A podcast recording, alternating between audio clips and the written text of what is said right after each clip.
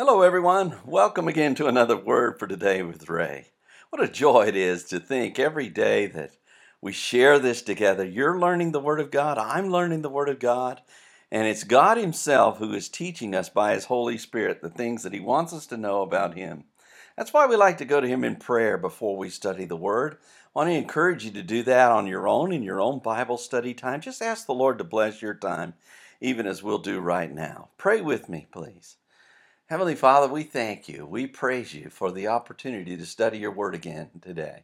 Lord, we know that your word overwhelmingly says, I love you. And Lord, I know that there are people probably out there in the sound of my voice that just wonder if anybody does. Lord, we know you love us. And your word demonstrates that over and over again. And I pray today that you will bless us with your Holy Spirit to guide us into all truth and empower us to live according to that truth. So, Lord, our lives will be pleasing to you, the one that loves us, and we in return can love you back. We bless you and we do love you, Lord. We thank you for your word. In Jesus' name, amen. The title to today's lesson is Luke and Demas. It's taken from the book of Colossians, chapter 4, and verse 14. As Paul continued to complete his letter to the Colossians, he mentioned several men who were fellow laborers with him in the gospel. In chapter 4 and verse 14 of his letter to the Colossians, he added Luke and Demas to the list, where we read, Luke, the beloved physician, and Demas greet you. The verse begins, Luke, the beloved physician. Luke, or Lucas in Greek, means light giving.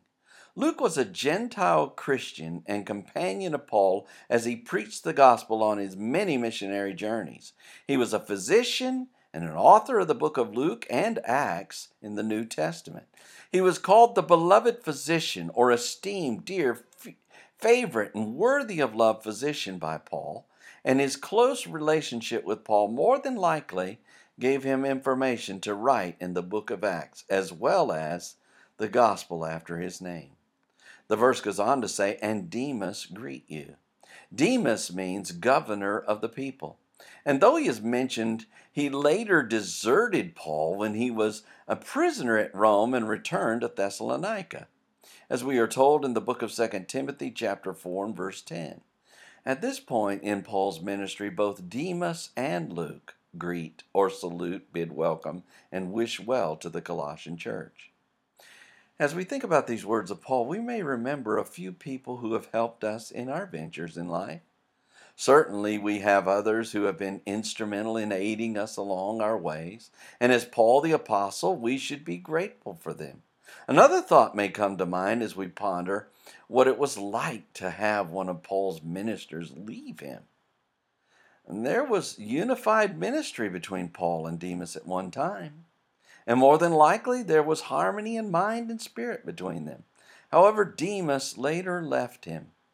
Perhaps we have had others who leave or forsake us as Demas did to Paul, and we may have experienced what that is like. Whatever the case, may the Lord Jesus remind us to be grateful for those with whom we have to do, and mend our hearts when they leave our side. Next time, Paul shares about another church and a man named Nymphas. So read ahead, and we shall join together then. Until tomorrow, there is more. And may the Lord bless you and keep you. May he make his face to shine upon you and be gracious unto you. May the Lord lift up his countenance upon you and give you peace as you continue to study his word. In Jesus' name,